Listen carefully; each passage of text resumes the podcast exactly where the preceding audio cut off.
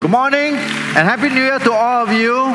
Please be seated. Welcome to Church Our Savior. You know, this is, uh, this is uh, I guess you could say, the first, well, it's actually the second service, second service of the year. And as a church, we come together to give our attention to the Lord. So good to see all of you.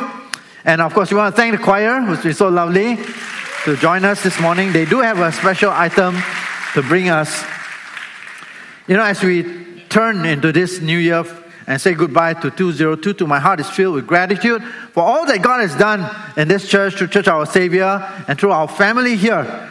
And uh, it is our custom, usually in the service after Christmas, to dedicate that to be a Thanksgiving service. All right, usually that's when we look back at the year past because we do not want to be like the nine lepers that forgot to thank Jesus, right?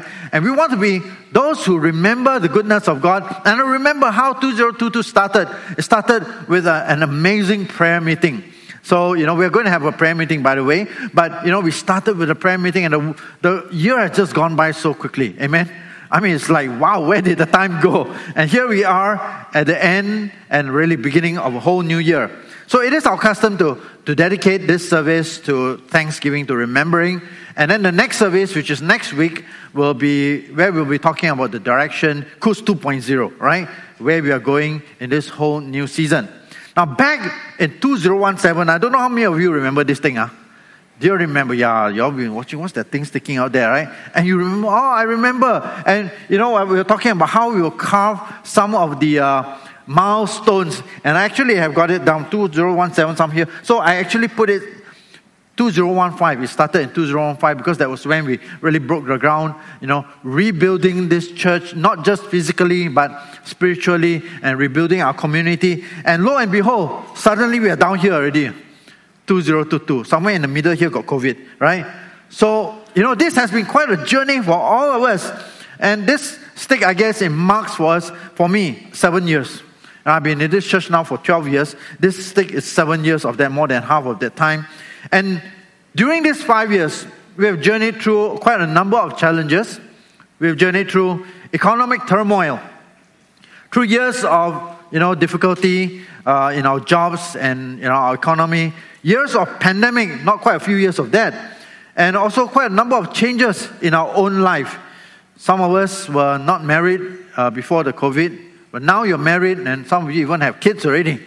Some of your kids were like this before COVID, but don't know what happened, eat tauge or what. You know, after COVID, they're all like so tall, or maybe I just grew shorter over that period of time. And some of our brothers and sisters, of course, you know, who were with us uh, before, are now on the other side of eternity in a welcome party, waiting for the time that we will all be together again. So we are now emerging out of that season into a brand new season that is, of course, no less challenging than the past, but also full of promise and hope for the future. In this past year, we've transitioned out of our pandemic restrictions. We're finally really allowed to fully now have uh, services the way you are. Just look around you. You know, we don't have to have all kinds of special restrictions. You can wear masks if you want to, but you don't have to if you don't want to. We don't have to say only those are vaccinated can come for this service. You know, we are finally able to come together uh, more or less where we were before, but not quite the same as where we were before because, you know, we are all older and the world has moved on. Just this last week, you know, we, we actually seen how God has brought us as a church to a very good place. We are well placed strategically in our community. Our church is strong. Our fellowship is strong. We have a good team of younger pastors who are well positioned uh, in the wings, and uh, the wind is in our sails. So I'm very grateful to God for all the wonderful things. This Christmas, we saw how the church came together for our weekend. It was a tremendous celebration. It was quite special because you saw the children, you saw the youth, you saw the young adults, you saw the adults, all the way to, I guess, what we can call the silver generation, right? The whole church was there together in worship, in service, and that was just so heartwarming to see.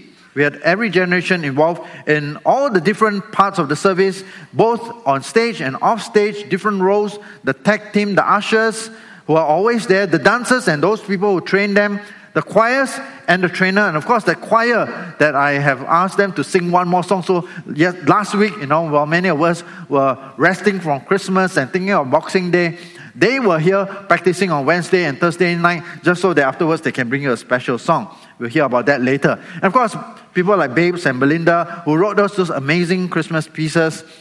And of course, many other people, the chaperone, the children, all those children, I want to let you know, all of them were returned to their parents safely afterwards. None were lost, you know. Parents who were willing to allow and bring their children up so that they can be part of the service and the life of the church from a young age. And parents who, of course, for the first time, all sit in front. Normally, parents sit all the way at the back there, you know, because they need to bring their kids out. But Christmas, they were all sitting front row seats with their cameras because they want to see their children. Not forgetting also the other programs were running in church at the same time that we were having our Christmas service. You know, there was the Chinese service going on, the Filipino service. Uh, we also had the Philadelphia International service. Some of you may not know this, that we, we do have a small sort of Sri Lankan as well international service going on. And our Thursday Evergreen service now, some of you didn't realize it, but while we were here having our Christmas service, the children were having all I want to have for Christmas. They're having their own special children service. And last weekend, 39 children actually accepted Christ, you know, out of 62 who came. This is a culmination of the effort of many different parts of the church, big and small. Whether it is ourselves, our community outreach here, who are always out in the neighborhood, you know, all the way. And they, the reach of our community services is about 10,000 households that spans from Dawson all the way to the west in uh, Ghim Moh in the west and to Henderson in the south. 10,000 households, people, our staff and our church members who are there knocking on doors, serving them, feeding them, sharing the gospel with them. Also, we want to thank all these people who make the church what it is today. We have a number of people last week who came from our neighbors, our new neighborhood in Dawson, who dropped by in church. And if you're here this morning from Dawson, we want to welcome you. This is you know, a place where we want to call our home. It's a very down to earth church. Amen. I got no bodyguard one, I notice, huh? right? We are very down to earth church, very ordinary people but very wonderful and warm, loving people. We have people who run Alpha throughout the year, several courses, people who serve and visit those who are in need. And with the many, many ministries we have in church stepping out, who's now they are focusing on young adults work with Constance and the team. We have Tanglin Fellowship that happens every Friday night, faithfully ministering and serving different people. And I heard last Friday you had a very exciting speaker bringing a very encouraging message as well. And that's, they are our church members who are doing all these things. We also have uh, other groups as well as uh, a man at COOS, man at group. How many men at COOS people here? Who are constantly talking about where to find durian, you know.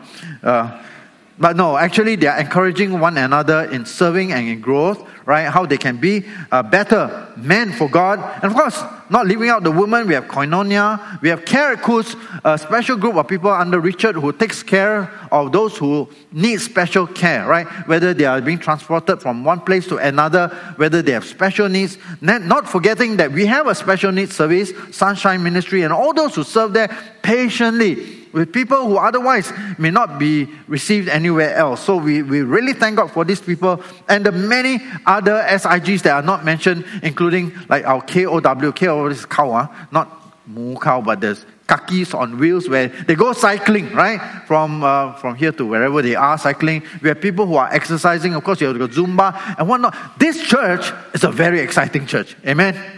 It's a very busy church, but very exciting church. That's why 2022 just went by so quickly, but I believe that the Lord has more. The, the Lord is going to do even more through our midst.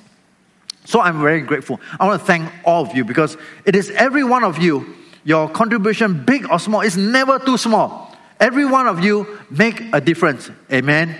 Would you turn to your neighbor and say, You make a difference, right? Because you really do make a difference. You make a big difference for all of us. Your presence is here. And for those of you who are watching, we want to encourage you to come back, all right? If you can come back, if you're overseas, then it's okay. But if you're in Singapore, come back because your presence means a lot. Seeing each other face to face means a lot. It strengthens us as a family. And that's why Chinese New Year, you have your reunion dinner, right? You cannot just reunion over Zoom. We want to be together.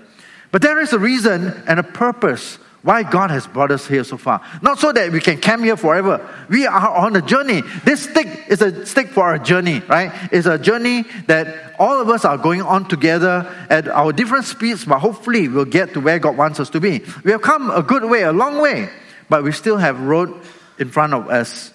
And the reason we have been able to come this far is because this is a church where there are many hands on the plow. It will not happen if only have one or two very strong hands. It is a church where everyone's hands is on the plow. And this reminds me of the journey that the children of Israel made out of Egypt and they were trying to get to the promised land, but you know, they had to go through the desert and the wilderness. But on their way there, they ran into some trouble. There was a group of people called the Amalekites. Everyone say Amalekites? Okay, the Amalekites, they were their enemies and they were attacking them. So there was this particular confrontation, right? There was going to be a battle. And Joshua was out in the field battling these Amalekites. Moses had climbed up to a, uh, on a hillside where he could see this and he would pray. He would lift up his staff, he would pray. And whenever he lifted up his hands and we prayed, they would prevail. But when his hands got tired and his hands came down, they would start losing, right? So what happened? So Aaron and Hur had gone up. So every time his hand would get a bit tired, uh, someone will help prop up a little bit, right? And the other hand get tired, and then maybe Ben, uh, ben uh, Hur will help hold it up a little bit. And there they were, together, different hands. All of you, all your hands. These are the hands that hold up this church. It is not because we have any Superman here. Right? No Superman here uh, wearing their underwear on the outside instead on the inside. Uh, we are all just ordinary people doing our little bit to hold up, and that is very important because every time we keep this up, we are able to be the witnesses. We will prevail in the work that God has given to us in this church, in our own lives, but also to the blessing of our community. Right? So, very important. Thank you so much, every one of you, for everything that you have done. And I want to encourage you let us not flag in this, let us not uh, wane in this, but let us get stronger. In 2022, we will do more. And it can be as simple as just coming to church, right? As simple as that. Just coming to church, you are an encouragement to someone else. Turn to your other, na- your other neighbor and say, You are an encouragement to me. So today, we want to look into the Bible because, you know, as we move into a new year, we want to understand what is the secret of a successful church. Because sometimes you think that, you know, you have a superstar celebrity pastor, or maybe you have a fantastic superstar worship team. What is the secret that God wants us to learn as we go forward? And we want to look at passage in the Bible from Matthew chapter 14. In Matthew chapter 14, Jesus had just received news um, about the beheading of, I guess you could say his cousin, uh, John the Baptist. He was beheaded. And because of that, he was retreating to what the Bible calls a deserted place. Now, the historian Josephus tells us that the reason why John was beheaded was because he was becoming too influential. He was very popular, he was becoming very influential. There was a great following of John. And the king, Herod, was insecure. He was concerned. He was worried that John might incite a rebellion. And because of that, he wanted John dead. So, you know, that's how he actually ended up killing John. But Jesus would be in the same exact category growing popularity, very influential, many people following him. You know, potentially another person that the king would want to kill since he had killed John after all, right? So maybe that was the reason why Jesus retreated. Or perhaps it was because Jesus had been doing ministry for a very long time and they were tired, you know, and they felt, he felt that maybe this is good time for me to retreat, perhaps to mourn the loss of his, uh, his friend and cousin and Perhaps this was a time that his disciples were also quite tired. So they were trying to get away from where all the people were, where they were doing all this ministry, and sometimes you just cannot get away. I don't know if you have this problem. Uh. Sometimes I got this problem. You know, I'm traveling, you know, uh, thinking of going on holiday on a plane. Uh, then someone, Pastor, someone on the plane. Uh, wow, you guys are everywhere, you know, cannot get away. I was at a wedding uh, uh, dinner just a few days ago, you know, and it's some old school people. I thought I wouldn't know anyone. On the same table, there was this mother with a child was looking at me. Throughout the whole first part, I was wondering, you know, something on my face, maybe rice, I don't know, you know, this kind of thing. And she was holding up the phone for, for the son. Turns out you're asking the son, is that Pastor Daniel from COOS, right? I, I guess Jesus, like, he just can't get away from the work because the work is chasing him. So he wanted to get away to a deserted place. At last, the plan didn't quite work out. We read from Matthew chapter 14, verse 13. When Jesus heard it, there's this news of the death of John. He departed from there by boat to a deserted place by himself. He wanted to be alone with his disciples. But when the multitudes heard it, they followed him on foot from the cities. And when Jesus went out, he saw a multitude and he was moved with compassion for them and healed their sick. When it was evening, his disciples came to him saying, This is a deserted place and the hour is already late. Send the multitudes away that they may go into the villages and buy themselves food. So Jesus retreated. Usually, Jesus tend to retreat to the mountains. I don't know if you noticed this. You read, he usually retreat to a quiet place by himself, usually up in the mountains to pray. So he was up away, but news had gotten out. Someone leaked out, you know, where Jesus was, and all these people were coming because they were desperate. These were people who had exhausted all means to solve their own problems, has exhausted their resources, exhausted their ideas. So they didn't know what to do, and Jesus was their only hope. So, of course, they were desperate and they all came. The sick and infirm, they came to him. The demon possessed, even the lame were carried to him. Others were seeking answers and help. And they too came seeking Jesus. All the villages, all the cities, they all converged to that deserted place where Jesus was trying to get away. And Jesus came out, probably early in the morning, and he sees all these people already came out outside. So many people a bit like our women's toilet after the service, you know. So many people, including the toilet upstairs. The disciples came, right? I mean, the, all these people came, and you know, our Lord, He is always compassionate. He, he doesn't say, Why you come disturb me? He doesn't. He always says, You know, look at all these people. They are like sheep without shepherd, right? And so He begins to minister to them. He heals them. He, he touches their heart, he brings restoration. And there are those who are looking for answers. The Bible tells us in one of the other Gospels that he began to teach them as well. And you know, once Jesus starts te- teaching, uh, it, it, takes some time, right? It takes quite a long time. If he sits down, it's going to take even longer. So there was a time, that, and lo and behold, ministry had started. Minutes turned into hours, and before they realized it, evening was upon them, and dinner was approaching. In fact, they had been so busy that they did not even eat lunch, right? So, so here was a situation where, you know, the day was drawing to a close. And now in Israel, for those of you who recently was, uh, were there with us, you notice that uh, when the sun sets, sun sets very fast, and it sets actually quite early as well, right? Now, back in those days, there was no electricity.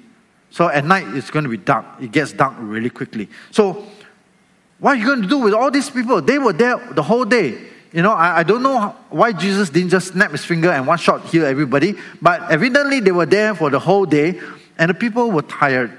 They had come from a long distance, and if they were to go back, that would be a long distance to go back to their villages, to their house, to their cities. So the disciples, who are probably very tired themselves, right, came out with a, well, a very sensible, a very reasonable, pragmatic solution send the people home. Jesus, ah, I think, I think they are very tired. lah. And Lord, I think you're also quite tired. lah. But what they didn't say is, actually, we are also quite tired. lah. At least send them back, then we can all, all, can rest. We all haven't eaten yet. But all this they didn't say, right? Because, you know, the Lord, right? You don't want to seem like the one guy who not into, right? So, so they all came and Jesus, I think we need to send the people back because you see, Lord, it's getting late. It's getting cold. Some of these people, they have got quite a distance to go back. So, Lord, would you just send them back so that we can go and have our hummus, you know, or something that they're going to eat? Okay, now this seems like a very reasonable suggestion. Uh, I can, as I read this, I can see myself saying something like this, right? Quite sensible, nothing bad about it. Any of us would probably be thinking like that. I mean, what? Jesus could do ministry non-stop, literally non-stop. So, of course, I think they were quite tired. But the next verse is where Jesus turns this whole situation on his head. In verse 16, Jesus said to them, They do not need to go away. You give them something to eat. You give them something to eat. Now, I must say at this point of time that this particular story that we are reading now is very well attested in the New Testament. This is a story that's found not in just one or two or even three of the Gospels, but in all four of the Gospels. And what is even better is that usually when you have a story that appears in two or three of the Gospels, the Synoptic Gospels, they tend to be almost copied from one another because, you know, maybe Mark and uh, maybe uh, Luke and Matthew might have read Mark and they just pretty much copied that. But in this particular case, in all the different accounts, there's a little bit different detail, which might suggest that each one was writing from their own memory of it. And because of that, we have very interesting additional information that help us build a kaleidoscope that you can see almost enter into this situation. So we're going to look at several of the other gospels and not just Matthew. John, in the Gospel of John, we have an additional detail where Jesus actually addresses one of the disciples by the name of Philip, right? So, in that situation, in John chapter 6, verse 5, Jesus lifted up his eyes, presumably in the morning, and sees this great multitude. They are all coming, converging. He said to Philip, Where shall we buy bread that these may eat? Okay, so you just think, oh, sorry, not in the morning, this is in the evening. So, he's saying, Oh, look at all these people, they keep coming, and they are tired. And he turns to Philip. Philip, probably among the disciples, maybe Philip is the nearest one, don't know why Jesus picked on him. Philip, ah, where are we going to buy bread for them, right? And just imagine Philip, you are Philip, huh? Cold storage or something like this, right? Where, where are you going to get? You're in a deserted place. Buy bread, Lord, what? But buy bread for them. And you can just imagine all the gears in Philip's head starting to turn, right? Jesus, you realize that there are a lot of people here, right? Imagine right now if I ask you, hey, can you help buy bread for everyone in this room? Where would you go? Sheng Siong also don't have so many, right? You, you answer what I'm saying? There won't be anywhere that this kind of thing, uh, you go to the wholesale or Taobao or something. Okay, not Taobao, but you know, you got a wholesale. Then you're talking about. Now, you read the accounts, it says 5,000 men besides women and children. So maybe 15,000, 20,000 people. Listen, it's a lot of people. Where are you? It's like not something they just walk in the shop, uh, just like give like 5,000 loaves of bread. It doesn't work like this. So I can just imagine his gears is starting to turn. You know, if he was Hokkien, he would say Unyabo, right? And all the disciples, they're all looking at each, each other, their eyes open, but they're not saying anything. Because, you know, Jesus sometimes like this one, ask them to do quite crazy things. One. They all, they're not saying anything, but they're looking at each other and, are you sure or not? Let's be realistic. You can almost see the incredulity, right? That uh, in, in their minds, feed 5,000 people. Where are we supposed to go and find food? And even if we could find a shop, let's say 10 shops that happen to have bread, how are we going to pay for all this money? They're not just going to give it to you for free, right? Did Jesus mean that they are now going to go? Now, just think about this. Let's say they got money. Let's say they did find a shop somewhere in Capernaum. They were baking like crazy amount of bricks, and somehow they, they were ready carrying that amount of bread from that village or city up on a hill to the deserted place, that would have been something that took quite a long time. So, you know, I mean, it is something that is quite, I think, it's not surprising that they, they will find it quite incredulous. All these questions, almost guaranteed, they will flash through their minds, just, that, just as if it would flash through your minds. So Philip's answer can be found in verse 7. John chapter 6, verse 7. He said, he answered him and said, 200 denarii worth of bread is not sufficient for them, that every one of them may have a little. So 200 denarii is about, in our money today, 7,000 Sing dollars. He's saying that, Lord, 7,000 also not enough. Even if we buy, uh, everyone will eat a little. And I know a little bit about this. Uh. I don't know you realize uh, we always have a lot of food in the uh, for feeding you guys uh, after the service, right? So we have a bit of experience in feeding the multitudes because you all tend to be very hungry. Uh. So, but in the years past, you know, there was one year when we were looking at how much we were spending on Khong Guan biscuits. Now, Khong Guan uh, is not your top of the line biscuit. It's actually almost the bottom of the line biscuit. Right? Okay, I shouldn't say that because Khong Guan is quite nice. But we actually spent tens of thousand dollars on Khong Guan to feed you guys. I don't know you realize how many of you are there. Everyone take one bite, two bites, uh, it's tens of thousand dollars. Uh. So when I look at this, I can see Philip looking at his accounts, looking at their treasuries, and Lord, I don't think so. You can see uh, all the disciples now, they're trying to help Jesus better understand the situation. Lord, please sit down.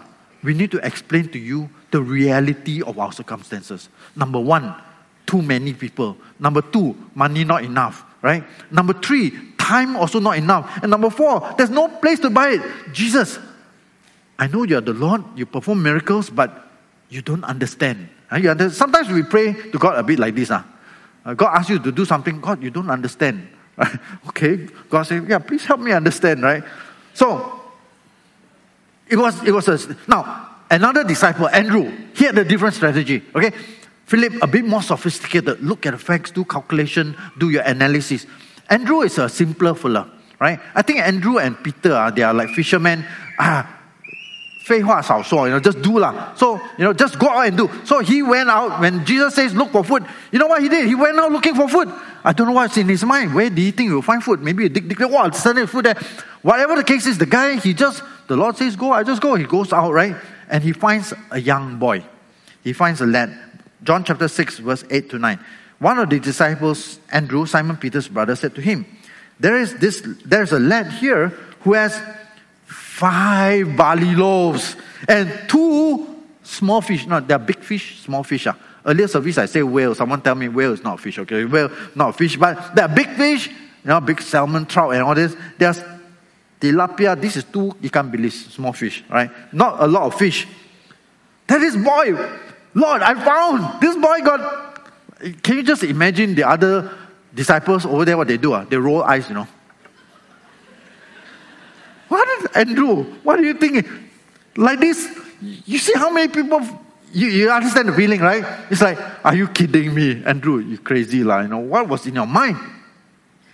And Andrew himself also has his doubts because he says, there's this uh, five loaves, five barley loaves and two small fish, but what are they among so many? In other words, even he realized that this, this is is not much. In fact, it's, it's not enough. It's woefully inadequate, right? What are they? They're nothing, in other words. They're nothing.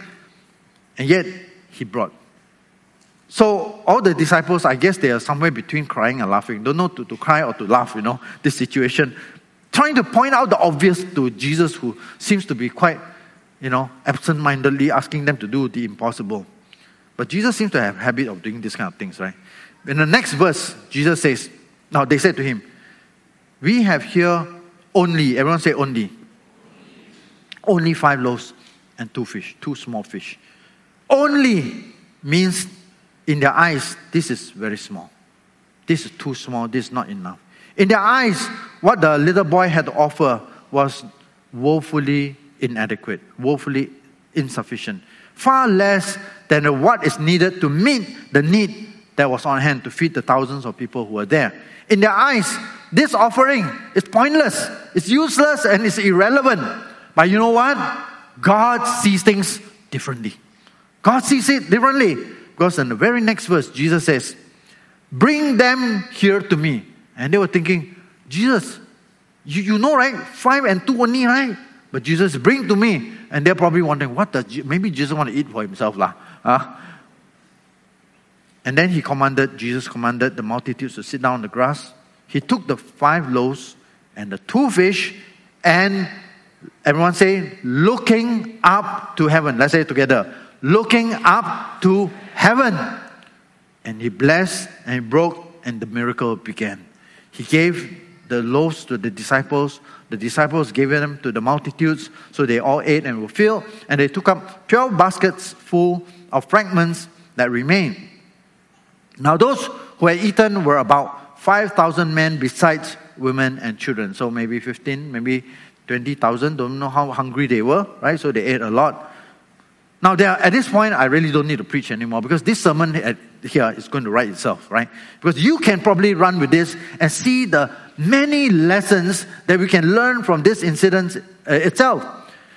You see, what is often deemed as without value or insufficient value in our own human eyes became the very thing that God uses to accomplish His purpose. And God is just so like that. The cornerstone that people rejected was the one that God used, right? Little David, that the father even forgot. That was the one that God used. You know, God got this pattern on. Ah. After you walk with Him a little while, you know He likes to do certain things. And you better learn that He likes to do certain things because He's likely to do that thing in your life. So, Jesus, He did not need great wealth, great supply, great resources two fish and five loaves was enough for Jesus. So in verse 19, Jesus, he took that little offering that everyone regarded as too small, too ordinary, and then he looked up where? He looked up to heaven. You know, to me, that's the key here. The key here in, we can learn here. Because you can look many places. As humans, we tend to look, we are tempted very often to look at our own lack of abilities, right? I can't do, a lack of time, lack of resources. I'm so grateful that the choir, in spite of their busy schedule and the many things that they made the time. When we asked them, they said they will come. They came, they came on two nights, not just one night, two nights, just to rehearse the item that they will bring later on. But sometimes we are tempted to look at how little we have, how insufficient we have. Maybe we can't even meet our own needs. Ayah, don't ask me to serve. I can barely meet my own needs. My own life has needs. How can you ask me to serve and give to other people? There are many other things that we are tempted to look at. How small our offering. I can give, but it's so small, I don't feel like giving because, you know, it's, it's so painful, you know, that kind of feeling, right? Or sometimes we look at the plain facts and the reality of our circumstances, the weight of reality. God, you don't understand. I really am very tight. This situation I cannot do, you know. Uh, I have all these problems. God, you did see the reality of. So sometimes we look at those things, you know. We help God to appraise the situation. We look at our weaknesses or our unfamiliarity. Sometimes we say, I don't know enough to do this thing that you asked me to do. I wonder if Moses knew anything about parting the Red Sea, you know. When you go there, it's not in the leadership training manual, uh, page 24, how to part the Red Sea. You know, he's never done it before. He had no knowledge about it. Others might be tempted to look at how sizable the mountain is, how difficult the challenge, how, unre- how unreasonable the task that is set before us is. In a different setting, some of us may be even tempted to look at our past experiences. Oh, we, we did it before. Lord, we have been we have been fishing all night. We have experienced, we know there's no fish in this water. We've been here all night, not a single fish. But Lord, since you asked us to cast the net down, okay, we'll do it. You understand? This is Jesus. This is our Lord. He likes doing this. If you didn't know him before, now I'm warning you, uh, he likes to do this kind of thing. Every time you tell him you don't know, you better think twice. Because God knows, right? So we are tempted to look at our pain, our negative experiences, and say, God, cannot lah. I tried before, it doesn't work. And because of this, the devil knows that the best strategy he has is to get you to look anywhere but heaven. Look anywhere but God. Look at yourself. Look at your people around you. Look at circumstances of life. Anywhere but to look to God. Because when you look to God, the miracle happens. How many times have we allowed our own limited vision to constrain what God can and wants to do for us? If it wasn't for Andrew, they wouldn't even have that little boy. You know, Jesus said he did not perform many miracles because the people didn't have the faith, right? But I think it's not just faith as in belief, but they were not willing to even try. And I think that might be the reason that we often were so constrained in our own vision we think that we cannot do it, therefore God cannot do it. So we don't even want to try. The five loaves and two fish, they were only insufficient in the eyes of men, in our own eyes. But they are not insufficient when you do things God's way. You, it's un, insufficient you go by your own human experience, your human wisdom, your human understanding. But God does things in a different way. The Lord knows this is a lesson that we all need to learn. If we are going to go into a, a year and we really want to grow, want to see breakthrough, it's not enough to try and understand things. It's not enough to just know a lot of things. It's not even enough you amass yourself some resources. Actually, the most important thing is to be willing to say, God, whatever I have, this is it. And then God looks up to heaven, and you look up to heaven, and then something wonderful happens. Amen? Are you with me? something exciting that God wants to do. So Jesus, he knew this. And so he wanted to teach them this lesson. John chapter 6, verse 6. But this he said, that Jesus said all these things to test them. It's not because Jesus didn't know where to get the food. Because he says here, for he himself knew what he would do. Many times we don't know what the answer is, right? So God, how? Therefore, impossible. No. You don't know doesn't mean God don't know. In fact, Jesus already knew beforehand, he knew exactly how the situation would play out. But he wanted to include the people, he wanted to learn something, he wanted to involve them in this process. So he said this to test them. What was it that was being tested? I want you to think about this word. What was it that Jesus was testing? Was Jesus testing their capabilities, right? Their ability. Was Jesus testing their resourcefulness? I think that's very important to be resourceful, resourceful, right? Or was Jesus testing their resources? How much money they have, how, much, how many things they can bring to the table. Was Jesus testing their giftings, perhaps? None of these things. You know what was being tested? Their willingness. Jesus was testing their willingness, and that was their faith, their willingness to bring whatever impossible little that they might have and to put it in God's hands because God was going to do it. Jesus was going to do it, not them. Every time we encounter a challenge, and we will encounter challenges perhaps right now in your life, there are things that you are facing, and you're thinking it's so hard, so impossible. Perhaps today is a reminder that maybe this is time to put that little into the hands of God. So every time we encounter a challenge to obedience, something too big, too hard, too difficult, too demanding, it could be an opportunity to surrender it to God's hands and to see Him answer our situation because God already knows what He wants to do. He already has the solution to our predicaments. Now, in Mark chapter 8, now another gospel now, Gospel of Mark, Jesus actually expands this lesson, right? And I saved this for last because, you know, it sounds like Jesus scolding them, and I didn't want you to think that I'm scolding you on the new year, right? So just Jesus, the words of Jesus. Jesus being aware of it, Mark chapter 8, verse 17. Aware of what? Jesus is aware of all the human rationalization that's going on. How we are all trying to work out the situation in our own wisdom. He knew that. And he says, Why do you reason? Now listen, reason is very good, right? But reason is not good when you put it above faith. Ah. You need to put trust above reason because sometimes in life we don't understand everything. We can't understand everything. And in order to not be paralyzed, you just sometimes have to just go. Just trust the Lord and just go, and then reason will follow. After a while, after you do, then you start to understand. Oh, I see. How many times in our life, after something happened, you look back, hindsight is 2020, and you say, Oh Lord, now I understand why you let that happen. But if you are saying that I need to understand before I do, then you know what? You're going to be paralyzed. You're going to start in 2022. You cannot go to 2023. Although some of you probably want to do that because you want to look young, right? So, you know, I think we all need to really learn to be reasonable, but to be even more faithful than we are reasonable. So Jesus asked, Why do you reason? Because you have no bread. Do you not yet perceive or nor understand? Is your heart still hardened? Having eyes, do you not see? And having ears, do you not hear? Do you not remember when I broke the five loaves for the five thousand? How many basketfuls of fragments did you take up? Then said to him, Twelve. Also, and it seems that Jesus did this more than once. When I broke the seven for 4,000, how many large baskets full of fragments did you take up? And they said, Seven, right?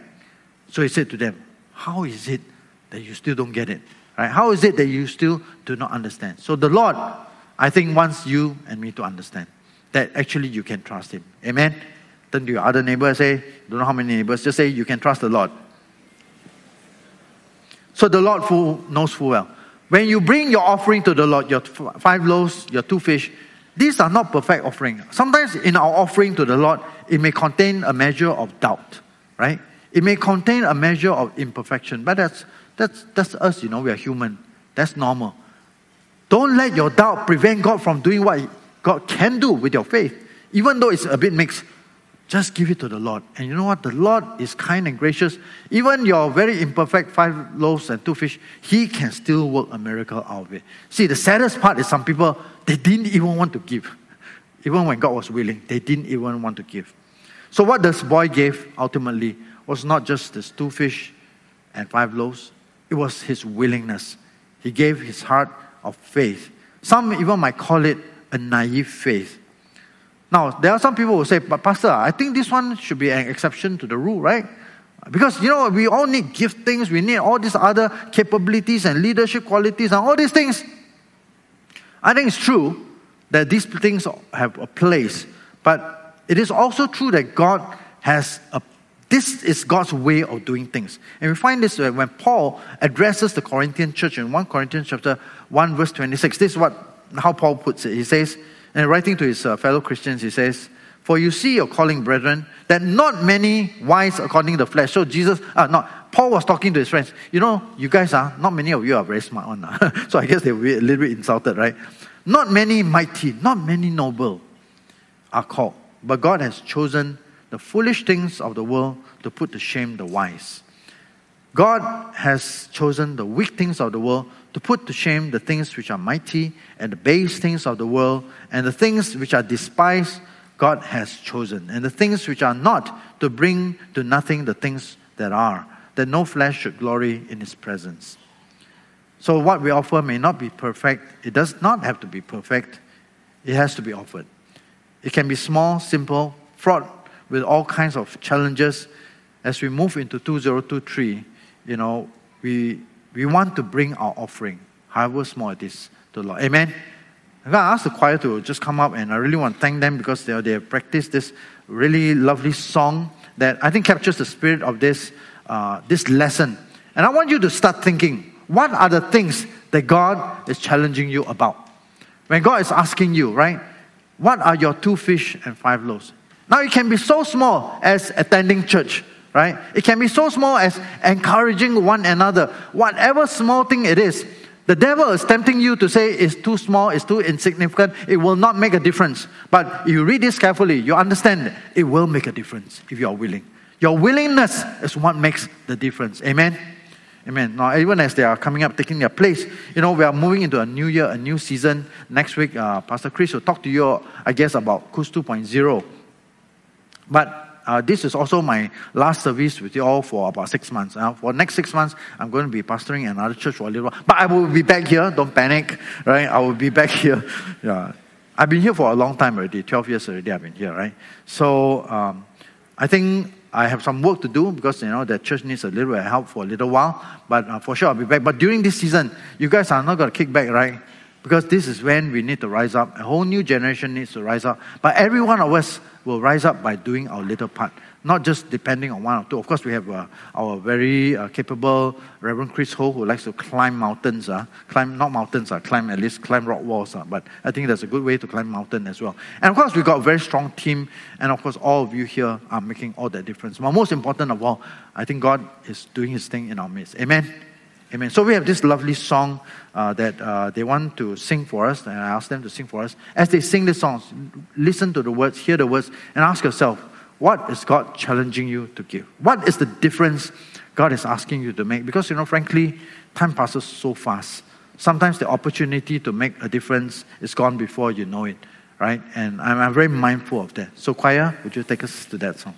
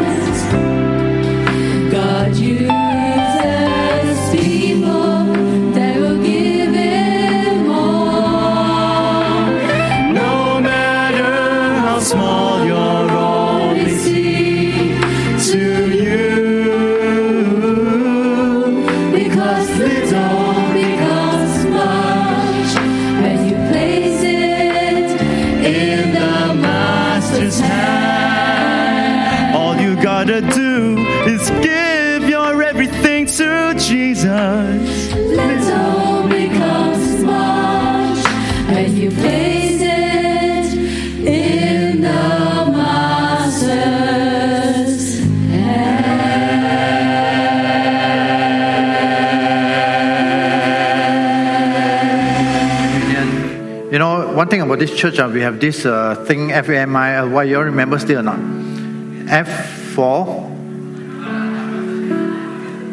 fun at all times, right? A, affirm always. Okay, affirm somebody around you always. M, making time to connect, right? So make sure you come to church, huh? Making time. I, ignore offenses. This one we all must revise all the time because uh, we all easily triggered lah. L. Listen to understand. This my wife remind me often. Uh, must listen to understand. And why you are not alone. Amen. Amen. This is really our family. Let's thank God for the way that uh, yeah, you always remember this, right? Let's thank God for the way that He has watched over us, you know. Lord, we thank you for feeding us with the body and the blood of your Son, Jesus Christ. Through him, we offer you our souls and bodies, our two fish and five loaves, Lord, to be a living sacrifice.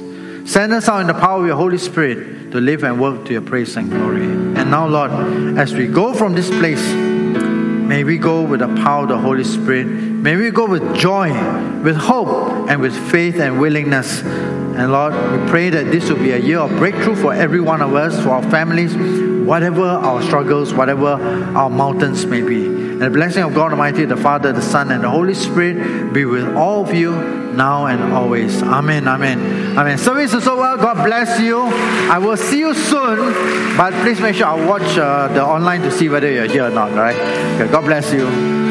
Thank you, choir.